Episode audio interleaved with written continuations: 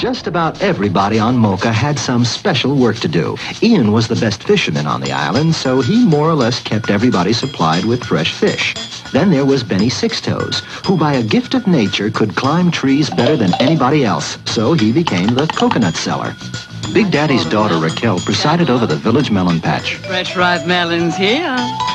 This is from a 1976 educational cartoon about a fictional place called the Kingdom of Mocha. It was made by Amoco Oil, which is now BP, and it's full of just all kinds of racist and sexist garbage. The man in that clip who's delegated to fishing is a caricature of a black man, and the woman presiding over the melon patch. Well, uh, let's just say they're clearly not just talking about cantaloupes. Morning, Miss Raquel. Hi, Benny. How are the coconuts hanging? Oh, fine, just fine, ma'am. Say, how'd you like to trade a couple of those? yeah. So the movie is based on film strips that Amoco Oil started making about the kingdom of Mocha in the early 1970s. And the film strips are just as bad, not only because of the obvious stereotypes and bigotry, but also because they're full of insidious messages about how our economy should work. Yeah, yeah, that's right. The Kingdom of Mocha presents itself as a story of how the economy just sort of evolved. So at the beginning of the story, the Mokans have a barter system, but then they realize that's inefficient, which, okay, whatever. Then they start using clamshells as currency, and one character starts selling wood. And then, as if because there's some innate force in all of us pushing us to become capitalists, he creates a corporation. Well, I um, incorporated myself. Yeah, did it hurt? No, what I mean is I formed a company like they have over on the Beaver Islands.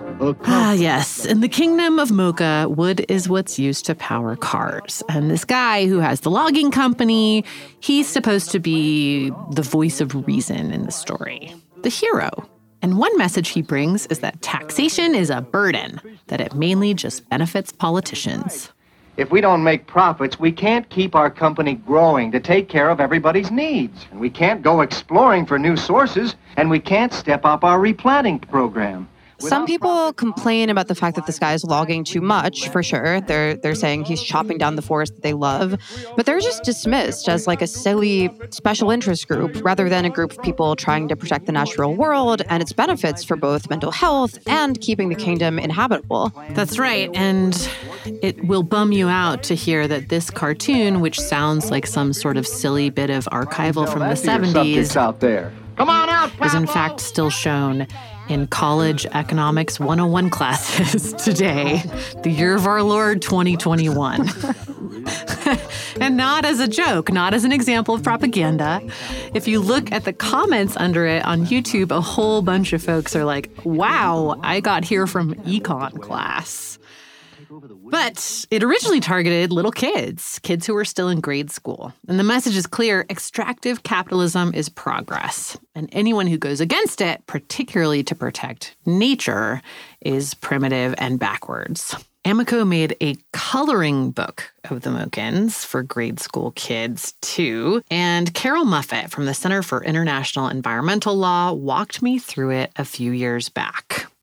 So in 1976, Amoco Oil Company and Standard Oil Company, which is now ExxonMobil, published a comic book, a coloring book about the Mokans, a mythical economic society.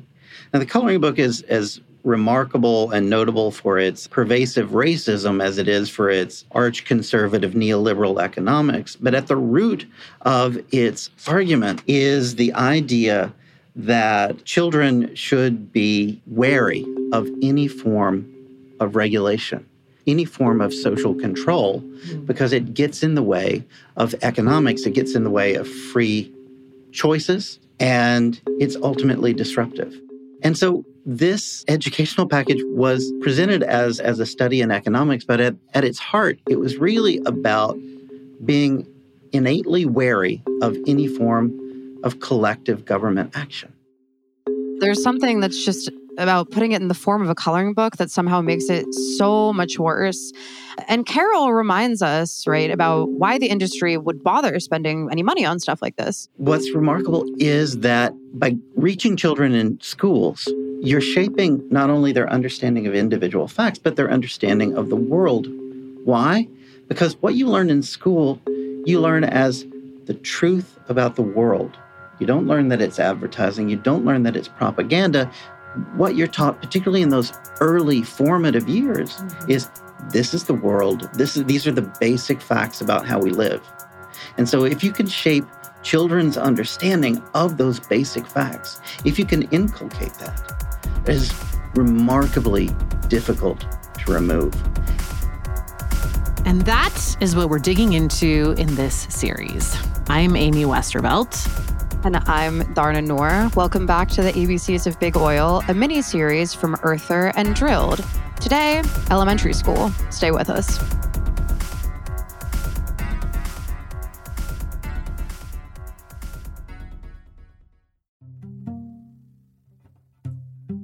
Hi, it's Amy here, and I'm excited to tell you about a new podcast from APM Studios and Western Sounds called Ripple. Such a good idea, this show. In the aftermath of major disasters, there is always a swarm of media attention. The public is captivated by breaking news, there's coverage and controversy, and then the cameras and the public just move on. But the stories are not finished.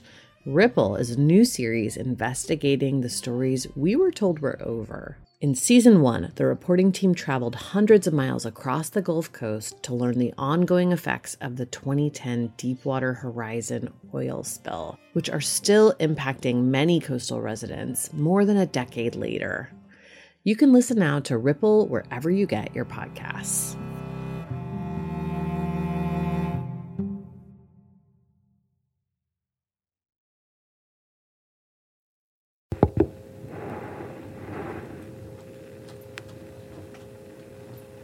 The Standard School Broadcast.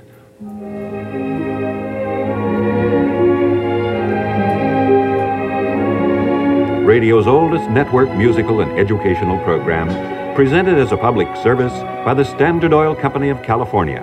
This is from a record I found of the Standard Oil School broadcast. Dharna, do you want to guess when that broadcast started? God, like 1940s, maybe? That was sort of the company's heyday, right? Good guess, but no, it was 1928.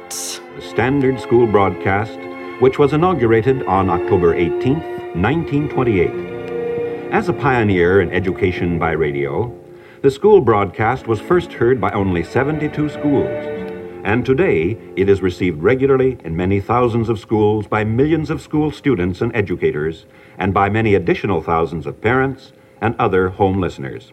It's the oldest educational radio program in the country, the very first one, and it was technically a music appreciation program. It went alongside a classical music show that Standard Oil also sponsored on the regular radio.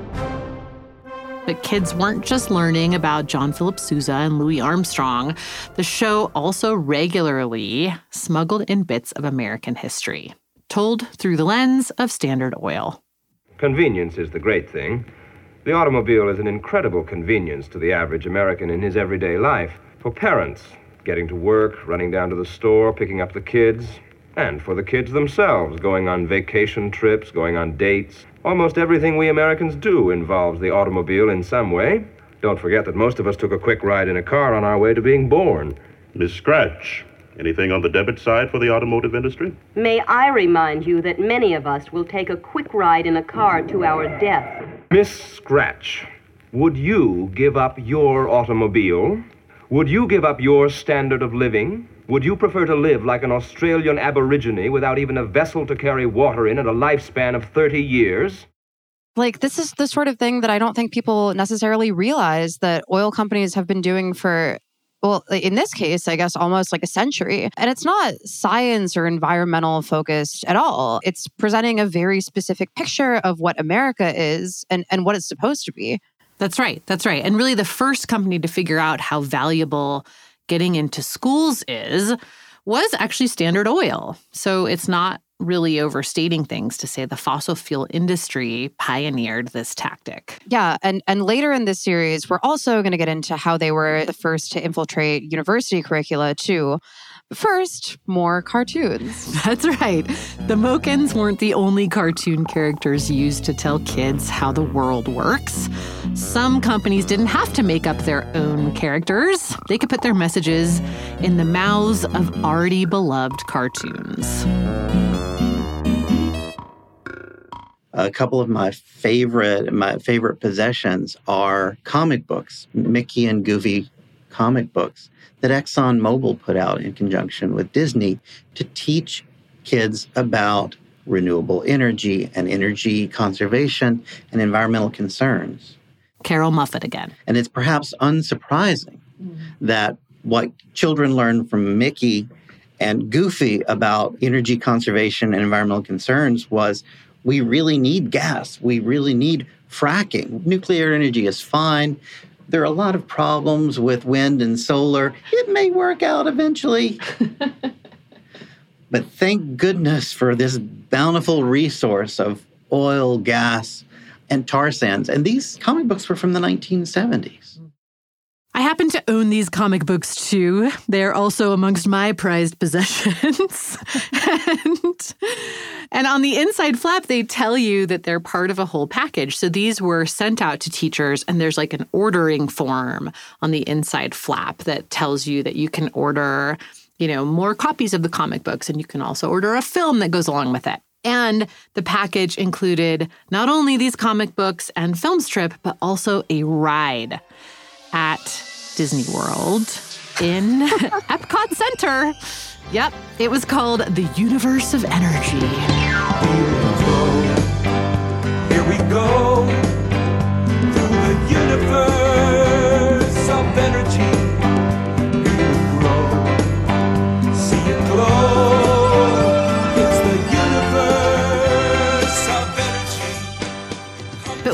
extra crazy about it, and I just learned about this fairly recently, is that the original proposal for this ride slash exhibit at Epcot Center was supposed to be called The Future World of Energy. And it was supposed to be all about solar and other renewables. It's kind of unbelievable, but then it also kind of makes sense, right? We're talking about the late 1970s here. So that's right on the heels of the oil embargo that fuel producing countries imposed against the US in 1973. And also, it's right in the middle of this years long energy crisis in America that followed it. So the mid to late 70s is when you got Americans rationing gas and having to line up for it for hours at the gas station. Funding for this program has been provided by this station and other public television stations and by grants from Exxon Corporation, Allied Chemical Corporation, and the Corporation for Public Broadcasting. Did you uh, catch that funding announcement? Tonight, is gas rationing the answer? But, but first, for those of you who've been spared the experience so far, we want to share the emotions Americans are feeling on the gas lines. Late last week, independent producer Phil Garvin spent a day on a line at a service station in Queens, New York. As has become common in many states in the East, cars have been lining up before dawn. By the time the pumps opened, many had been waiting two and three hours. This is the period of time when Jimmy Carter was installing solar at the White House, and there was this big turn in general towards solar as a way to get off of foreign oil. But Exxon was like, no, no, no. The solution to foreign oil is domestic oil. So in addition to all of their lobbying and everything else, they sign on in 1978 to sponsor this Future World of Energy exhibit, but they suggest widening the scope a little bit. Mm-hmm. Yeah, I, I bet they did. Instead of focusing on a future that left fossil fuels out of the picture, now the ride would focus on today and tomorrow and all the available forms of energy. Here's the promo that eventually came out about it. Even from the outside, the Energy Pavilion will be a strong visual statement as it generates power via its own solar energy systems. Here, the formation of fossil fuel energy will be portrayed, climaxed by a sudden energy storm of wind, lightning, rain, fire and volcanic eruptions, demonstrating the almost endless potential of raw energy available for man. Visitors will see the alternatives and choices he must consider today, racing against the clock in a search for new energy. And finally, harnessing tomorrow's vast new sources for the future world of energy. And again, what's being pushed in the exhibit and the accompanying comic books and, and, film strip is the idea that all these other energy sources are sort of nice little supplements, but they're not really up to the big task of powering America. Yeah, that's right. And there's a bunch of messaging that pins the responsibility to solve the energy crisis on individuals and conservation. It's all about how you can conserve energy by turning the lights off, stuff like that. So, you know, the precursor to the individual carbon footprint calculator, mm-hmm. and how you are basically responsible for any of the downsides of fossil fuel use because, after all, you're the one that's using this energy. Yeah, yeah. And of course, we see this all the time. And you start to see this talking point that we heard in reporter Katie Worth's tape of that oil and gas industry spokesperson in Arkansas that we heard last episode, kind of bubbling up here too. So there's this idea that actually the industry is actively minimizing environmental impacts. And that's still super prevalent in schools today, too. Kurt Davies from the Climate Investigation Center actually experienced it firsthand with his daughter when she was in elementary school. I can't remember how the conversation started, but somehow, you know, my daughter came home from school in probably third or fourth grade. And she said, We did this really cool lesson today where the teacher gave us a chocolate chip cookie and a toothpick. And we had to carefully extract the chocolate chips without breaking the cookie. And the lesson was you can do mining safely. You can get the yummy chocolate chips out of the cookie without ruining the cookie, the cookie being the land. And, you know, I flipped out. I was like, oh my God, you're getting mining propaganda.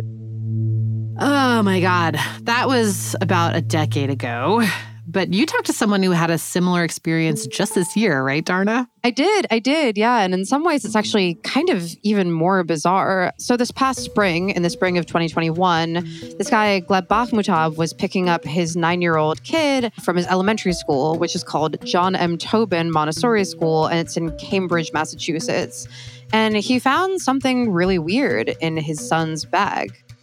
I pick up my son and it was such a beautiful day in the spring and usually you know they release the kids and they go straight to the playground there right running around monkey bars and then we go home and my son usually has a backpack with lunch box and I was reaching something like I was trying to pack his hoodie or something back into the backpack. And then I see he has a couple of booklets inside the backpack.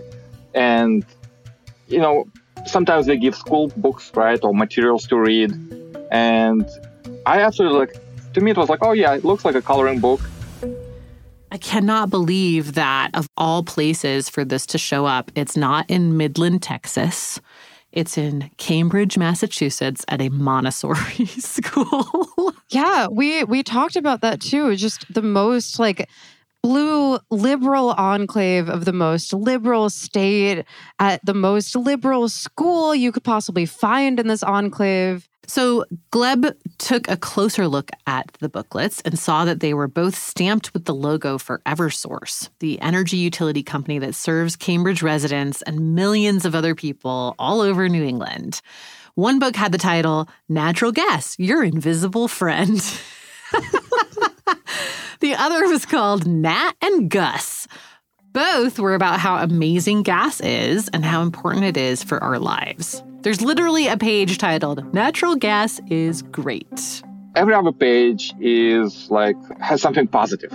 Right? Like using natural gas is the cleanest way to power cars, for example, right? On there is literally a natural gas is great activity. There is a page we've like cut out of a like a regular standalone house, right? And it says home sweet home, and natural gas has many uses in and around the home, and you're supposed to match the number and where the gas is used, right? And um, you use it for barbecue grill or pool heater or furnace, fireplace, range, vehicle, water heater. and and then you have to like going further would be like talk to your family members about how they use gas in their homes right and why they prefer them So, you've got the industry using music and cartoon characters to shape kids' understanding of the world and America's place in it. And then you've got them infiltrating specific curricula in later years with things like the chocolate chip cookie experiment or that lady in Arkansas talking about the happy medium that gas gives us. Yeah, it's really just like incredible and kind of shocking how comprehensive it is. Like how many ways kids are being hit with these talking points, linking free enterprise to fossil fuels, and then connecting all of that to like American identity and, and freedom. And I think it's really important to remember that these are multiple companies doing all of this at once. So, for instance, one kid could be getting the Exxon comics and the Mokans and the chocolate chip cookie experiment, and probably more than that just while they're in elementary school. Yes, yes, totally. The ride at Disney World is the one that I think shocked me the most, just because it's like, I don't know, it seems so next level to me because Exxon got involved not just in sort of sponsoring the, the exhibit, but and putting its name on the sign and all that kind of stuff and making these ancillary materials. But they actually completely shifted the whole focus of that ride and exhibit.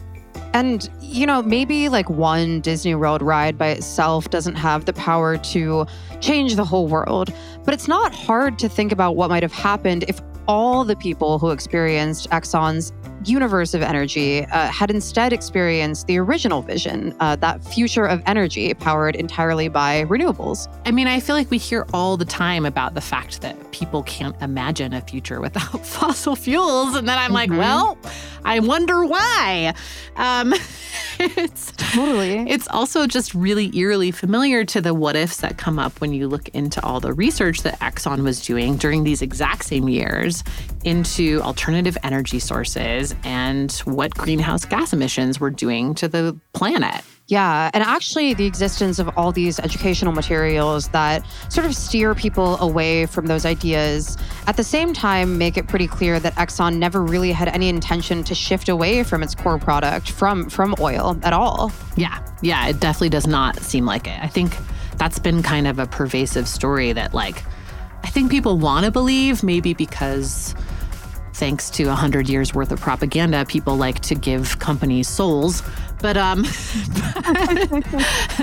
this idea that, like, oh, you know, the road not taken, Exxon was totally going to become an alternative energy company. And it's like, eh, I think maybe not. Evidence says Totally. otherwise. Totally, and no one ever forced them to. right. Um, yeah. God. Yeah. And it gets, I think, in some ways even worse in high school, um, which is where we're going to go in our next episode.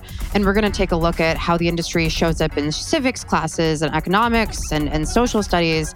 So please come back for, for that. That's right. I promise we won't give you a wedgie. Wait, that's so good.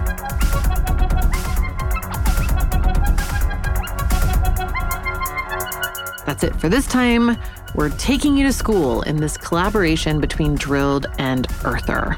Dharna and I have found a lot of really interesting and shocking things. So stay with us. Drilled is an original production of the Critical Frequency Podcast Network. This series is a collaboration with Earther, Gizmodo's climate and justice site. My co host and co reporter for the series is Dharna Noor. Our editors are Julia Ritchie for Drilled and Brian Kahn for Earther. Our producer is Juliana Bradley. Mixing and mastering by Peter Duff. Our fact checker is Trevor Gowan. Music is by Martin Wissenberg. Our artwork was created by Matthew Fleming. Our First Amendment attorney is James Wheaton of the First Amendment Project. You can find corresponding stories, videos, and documents for this series on earther.com. Thanks for listening, and we'll see you next time.